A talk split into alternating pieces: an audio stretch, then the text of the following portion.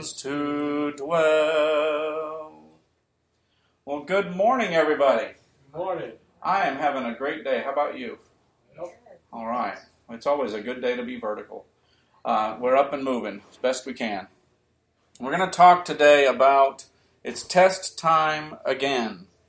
And the interesting thing about today's lesson is um, how many of you remember that old sound that came from your school bus? Anybody ride the big yellow school bus? All right, I remember I had I rode one of those. It almost looked exactly like that. Um, and I remember there was old uh, Mrs. Yoder or Mrs. Banks. And early in the morning, Mom would call and get us up, and we'd get ready for school. And here we are all of a sudden we knew when we were eating breakfast and putting the finishing touches on, especially get your shoes on, right? We would hear that diesel engine rev up as it turned down Huffman Road. And as it would drive down, it would stop at my friend's house, and then it would stop at my other friend's house, and then we knew we were the third stop. And if we didn't get up and get on out that door, we'd be late. And old Miss Yoder, she'd stand and stop, and You'd hear the screeching of the brakes. I never quite figured out why all bus brakes squeak. It doesn't matter whether they're new or old. I don't know what it is. They all squeak. And then you'd hear that door open, and if we didn't come out right away, uh uh-uh, uh, right? Uh uh-uh. uh. And then we knew, third time, if we weren't getting out that door, forget it, you were late.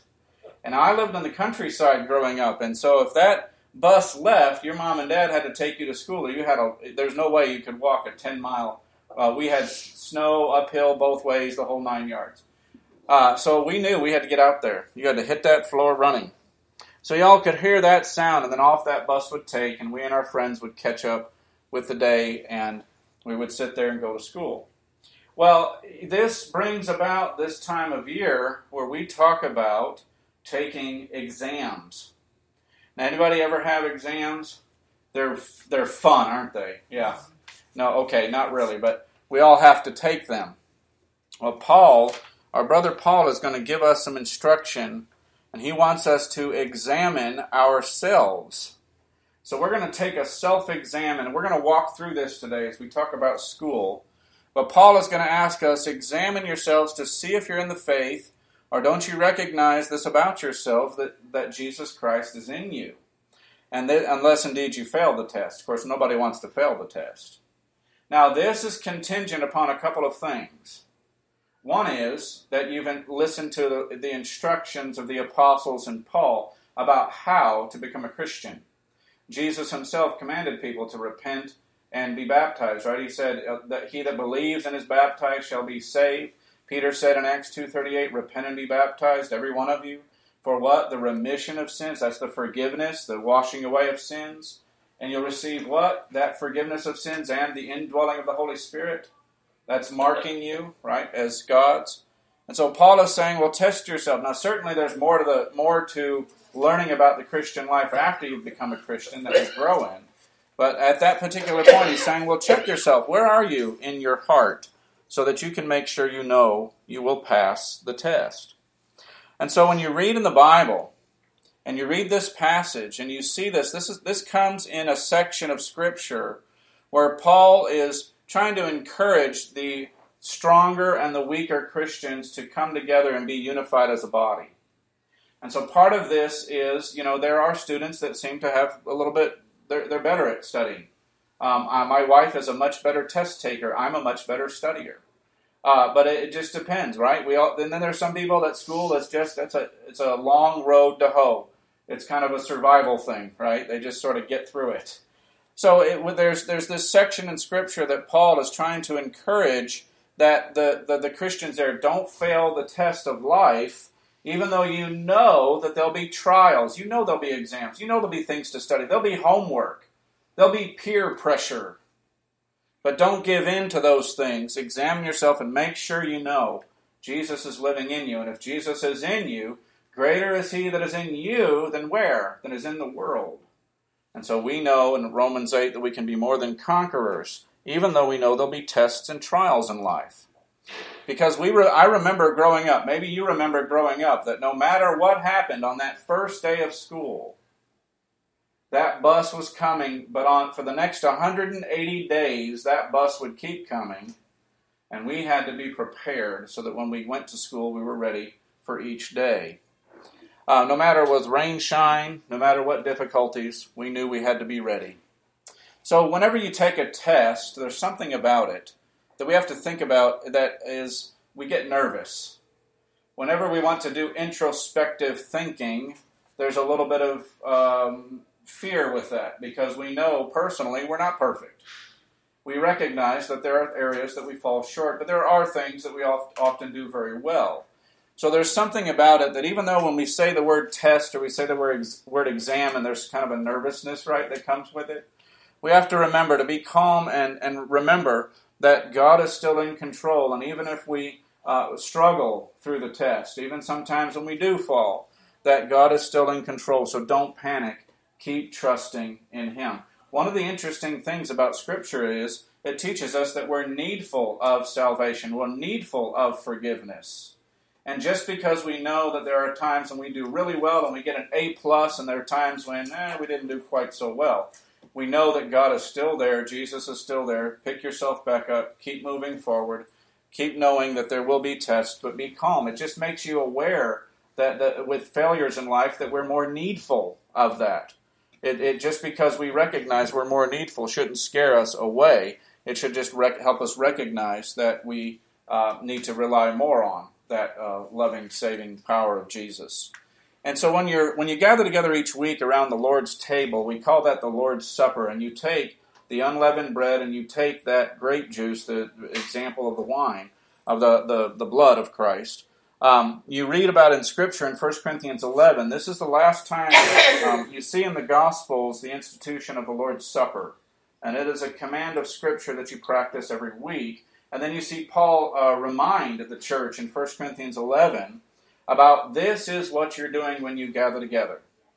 And Paul himself says, Paul himself says that, you know, when you gather together, just as Jesus commanded him, he is, he is sharing with you, just as he commanded the apostles, right, when he was gathering with them at that Last Supper to institute this. Um, you see this in Scripture where Paul is saying, This is what Jesus commanded. When you gather together, you are taking the unleavened bread, the broken, it's the example of Jesus' uh, body that was beaten for us. Uh, when you drink that fruit of the vine, you are drinking the example of the blood that was shed. And so when Paul is saying in 1 Corinthians 11, examine yourself, he's saying take, a, take stock so that you know what you're doing. Take stock so you understand why you're doing it, because you want to make sure that you pass this test. And here's the problem that was going on in the Corinthian church. They were gathering together to take the Lord's Supper, and you can see it here set up on the table. Um, they, they were coming together, and the wealthier Christians lived in the middle of town, and they had a big spread, and they were not waiting for the weaker Christians or the poorer Christians who got off work and were coming into town to gather at this person's home to worship God together. And Paul was pretty pretty upset with them.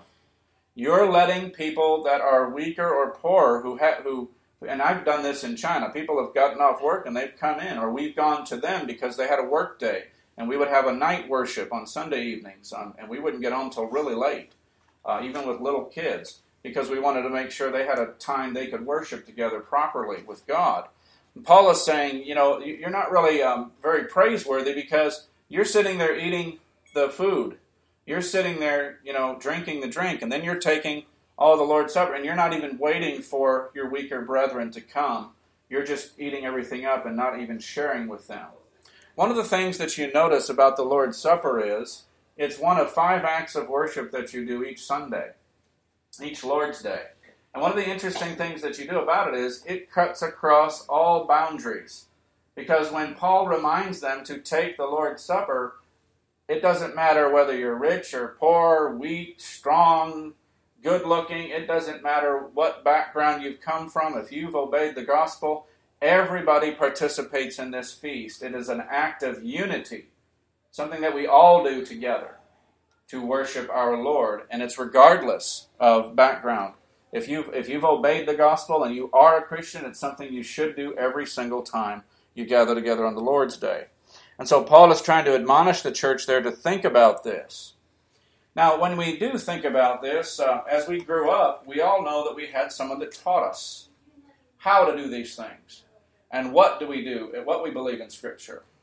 And so, you, if you've learned, you've learned from a teacher. And how anybody was it? Anybody here a teacher? Or you taught Sunday school? Okay, so Sunday school, well, Bible class. I mean, you've taught in the school, public schools. I mean, if you're a teacher, you're, everybody's a teacher in some way because we're teaching somebody something. We're exempling or we're instructing or or lots of things.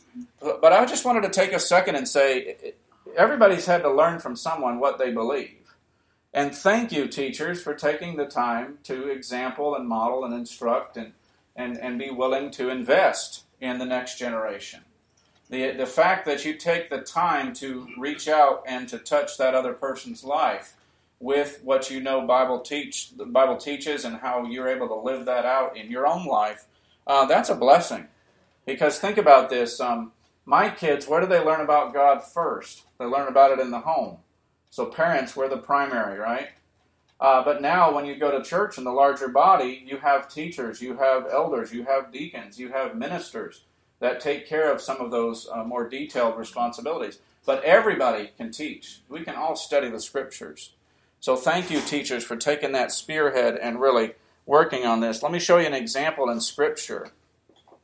In 2 Timothy 3:15, you see Paul and he's reminding Timothy he's reminding Timothy that from childhood you've known the, the Holy Scriptures. Now, if you read the first chapter there, what does Paul admonish him? And he says, You've known these things since your birth. Why? From your mother and from your grandmother, Eunice.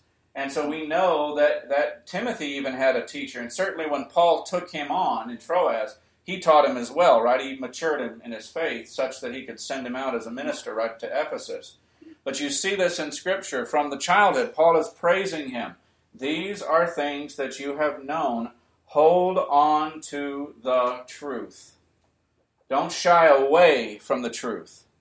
Here are the things that you've known, Timothy. Remind yourself of them, strengthen yourself in them, so that you can share the message with those people in Ephesus that he sent to. And remember, the purpose he was sent to Ephesus was to instruct those that were teaching false doctrines to not do so. How can you teach the truth if you don't know the truth? So Timothy is praised here because he had a teacher. Had, in fact, in, he's had at least three in his lifetime. And so we ask ourselves this question Who taught us? Who actually kept us under their wing and helped to shore us up? Who are we shoring up under our wing to encourage them to dig into those scriptures and know what the Bible teaches? Uh, remember, if we don't teach, we leave ourselves prey to whatever is out there. And so it, there, there's lots of people that walk out and say, you know, I am a Christian, but they don't really know Christ. And in order to know Christ, you have to know His Word. And as you grow in that knowledge and that understanding, you might look back on your own years and say, man, thank you for my teachers. And maybe somebody someday will say, thank you for the years you've dedicated and put into their life. So we all have to think about who taught us. And the other thing that it reminds us of is that we're always preparing. You know, we're always preparing for an exam. Uh, today was the first day for my kids to go to school. This they will have some homework when they come home, that's interesting. Uh, I've never been to a school that was that was that intense, but that's just the way it is. They have 180 days. They've got to get this done, so they're going to make sure that the kids start off and hit the ground running. And so my kids today are they're they're excited, they're glad, they get to see some friends, right? They've missed for the summer, uh, but at the same time, this is also preparation. And when you see in Scripture, there are many many cases in Scripture about being prepared. Uh, First Peter three talks about giving a reason for the hope of that that is within you. Be prepared in season, be prepared out of season to give a reason for that hope that's within you. Uh, 2 Timothy 3.16 says that all Scripture is God-breathed and it's useful for conviction, correction, and training and instruction in righteousness, for reproving, so that the, the man of God or the woman of God might be fully equipped for every good work. 2 Timothy 2.15 says that you are to be a workman that is able to handle the word aright, so that you're able to share what you have learned with others. So we're always in that process of preparing because we don't know when the exam might come. Think about it, it's really basic. You have uh, people that come with life questions and they want to know uh, why uh, did something happen or, or, or what is the purpose of their life or, just simple things like how do I behave in this situation or what do I do in that situation. There's some very pragmatic things that come out of Scripture. And, and if you imagine um, how many times um, you probably have been thankful that you knew that you had someone behind that helped you to understand some Scripture so that when you walked into life, you were not uh, sort of overwhelmed by it. You knew, okay, well, that's an issue that the Bible speaks to. Let me try to respond to that. So that when tests come, when trials come, when there are exams, we know that we are prepared for them. Um, and, and, when you think about this, um, Kurt Warner, how many of you have seen him? Uh, he just gave his Hall of Fame speech. Uh, beautiful speech, worth listening to, especially in the last minute. And you might have seen in the last minute, he said, Well, you know, I want to close this by giving thanks to the one who really uh, has been with me throughout the whole process. And he allowed me to go through trials, he allowed me to go through difficulties, but he also saw me through my greatest successes. And then, right before he walks off the stage, what does he do? He looks up and says, Thank you, Jesus. I mean, how many of us would say, Thank you, Jesus? You know, he is the greatest teacher there ever was. Amen? Amen. He was the best teacher there ever was. If there's anyone we want to learn for from, it would be him. And I'm so thankful that someone that was entered into the Hall of Fame and had such a great career at least knew to acknowledge in that last minute the greatest teacher ever. And he was thankful that he had learned from him. If you get a chance to listen to that speech or at least listen to that last minute, um, do so. It's really worth it. Uh, and because one of the things that teachers do for us is, is they help develop our character. Uh, we're developing a whole person. Uh, we had a conversation with uh, some of the teachers at the coffee on Friday, and the teachers were passionate. I was really excited. It made me want to go back to school. They were passionate about what they were teaching in their particular areas geometry and, and eighth grade math. And I talked to an English teacher. I know English teaching sounds really thrilling, right? Uh, but he was really excited about what he was going to discuss. And I thought, wow, my kids are in sixth grade, but but I'm excited when they get to your grade because you really believe what you are teaching. And the things that we they were talking about in the opening, the, the assistant headmaster said, We're going to develop the character. So thank you for entrusting uh, your children into our hands because we're trying to make them a whole person. And I thought, wow, we, you hit you hit all the right nerves for me. I, I'm excited because I want to see them really blossom. Because I don't want them just to have head knowledge. We're not just going to open their top and you know dump knowledge in. There's no there's no real use to just plain knowledge. Knowledge by itself is pretty lonely. It's what you do with that knowledge. It's how you apply that knowledge. It's how it lives out in your life. When we're commanded in Scripture to love God and love neighbor, there's not really anybody left out of that, is there? When we're told that we're to, we're to uh, consider in humility others better than ourselves, we're to be humble, doesn't mean we abase ourselves, it means we just be humble. Because there's a good chance there's somebody that is maybe a little bit better, and we want to learn and we want to mature in that. I mean, when you see those things come out, right, in the character of a person, let your words be seasoned with grace, right? Paul in Ephesians. How, when that comes out, when you see it, when you see the character exposed, doesn't that make you really appreciate Scripture and appreciate the learning that you had before that prepared you for this? and think of how many doors are opened because we were humble enough to learn rather than arrogant enough to think we already knew. Isn't that interesting? So it really, character matters.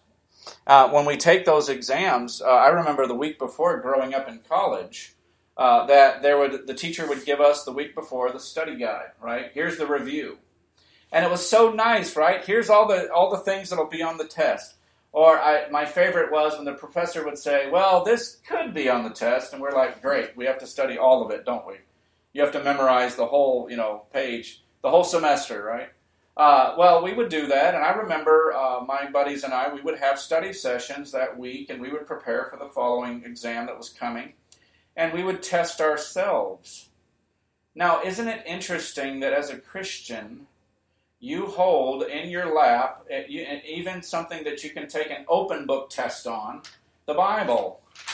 And so you're holding the scriptures within you, and you can know them, right? You can you can turn those pages and read about it, and in many cases, if someone asks something, you can pull that that uh, study book out and you can you can read it for yourself. You don't have to go, oh, I have to have a perfect memory because I don't know if anybody. I, I, had a professor in college that had static memory, photo memory, but I've met very few people that could just do that. Right?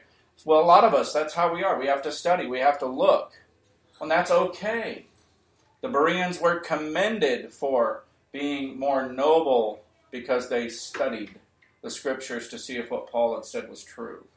Uh, we are commended when we study scripture because every time we read it, we learn something new. I don't know about you, but I've read um, James many, many times as one of the letters in, in, the New Testament. Every time I read it, there's something else I pick up. Uh, whenever I read through the Gospels, there's always something new to learn. There's something to mature in. We go from all those basic facts and the storyline to what is the lesson behind. And you know what? In my maturity, I'm here and I'm growing. Maybe in your maturity, you're further down the road, or maybe you're a babe in Christ and you're only right here. But everybody, as they read through the scriptures, will mature and grow. And as you continue to go do that again and again, and I encourage a yearly read through of the Bible if you can, um, daily reading, really.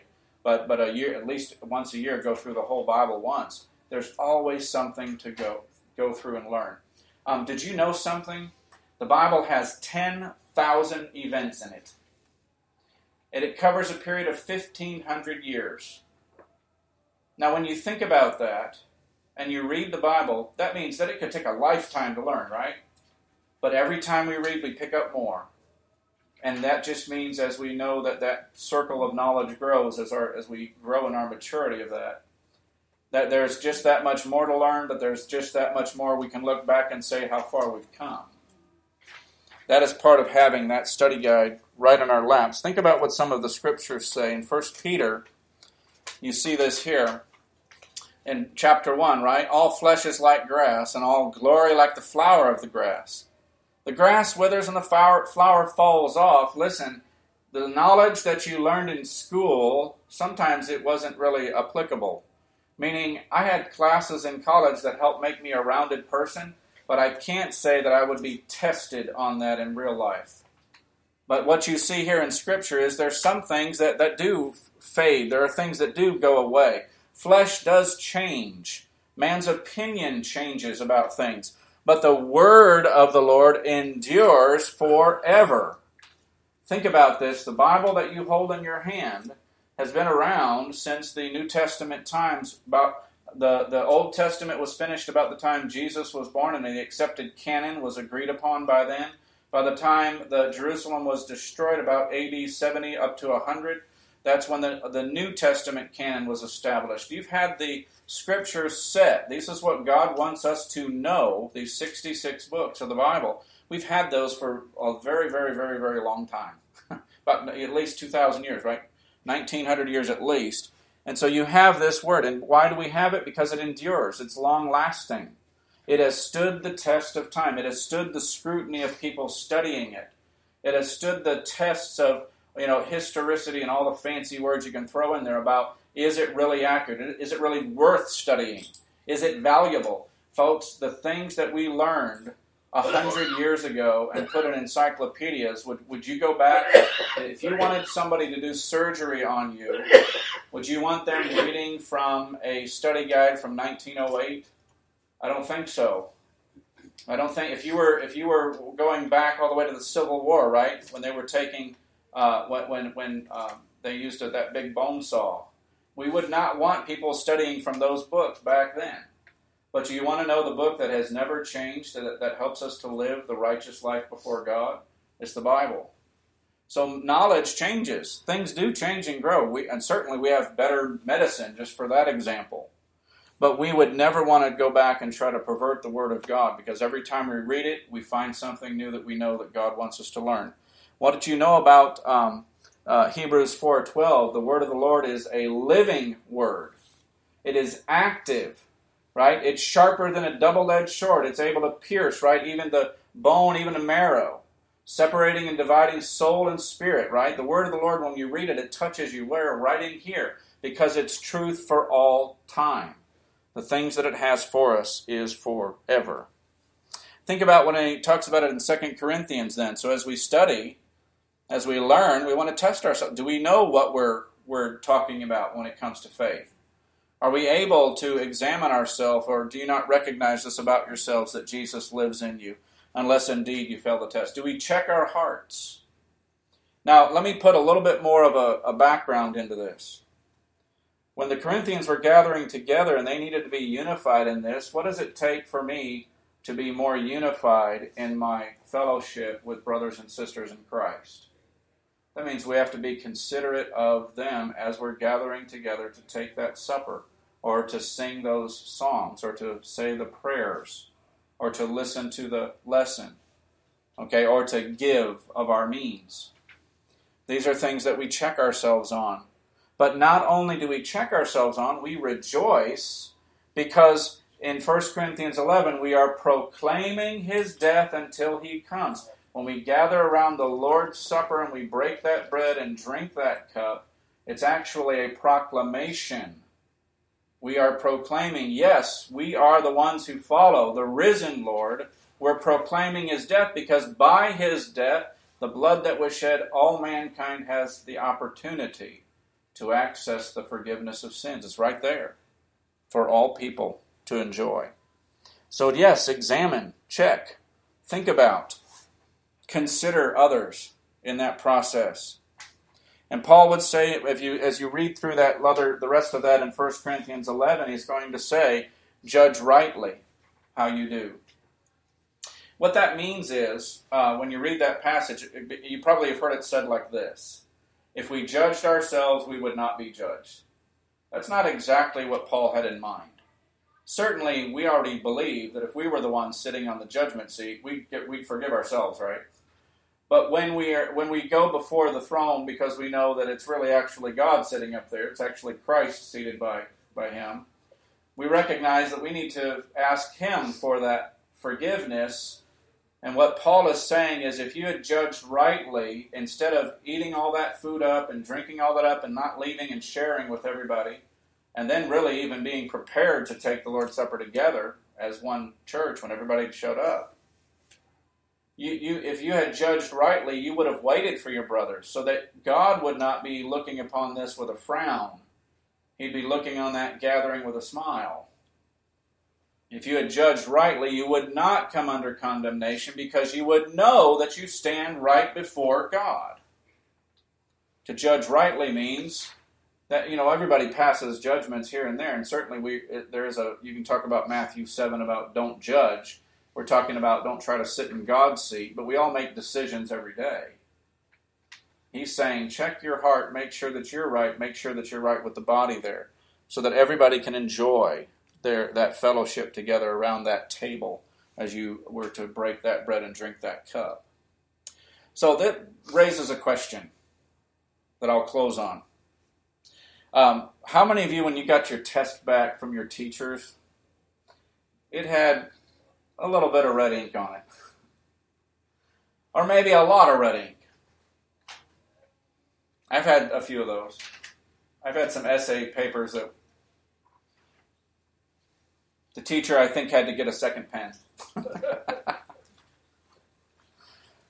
what happens when we look at our life and we say, I feel like there's a lot of red ink on there. I've made a lot of mistakes this week.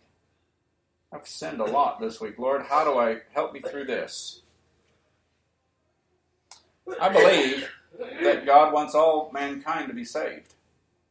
Certainly, if they don't follow, they don't receive that. But I think He wants that. He loves everybody. He's patient. Faith is not necessarily speaking what we want into existence, it's believing and obeying what He wants. We have to do what He says in the Scriptures. So let's take some stock this week to examine ourselves and think about whether we line up with what the Bible is teaching. And be careful about what we think or do or say so that we can be in line, so that when we gather around that table each week and we break that bread and we drink that cup, we can stand with confidence knowing we're doing what is pleasing and what we and have done what is pleasing to God. May God bless us as we examine ourselves. Test yourselves. It's test time again. School has started. Oh boy, I'm thinking lots of homework now. And you know what? I'm, I'm actually ready for it. I'm ready to take on that challenge. Because I know that what God has, even through the trials, even through these tough nights with my son, who is a uh, needs a lot of help, I'll put it that way, with studying. Smart kid, but you got to put him to it. I, I'm just ready. I just will hope that we'll all do that for ourselves and make sure that we're prepared so that when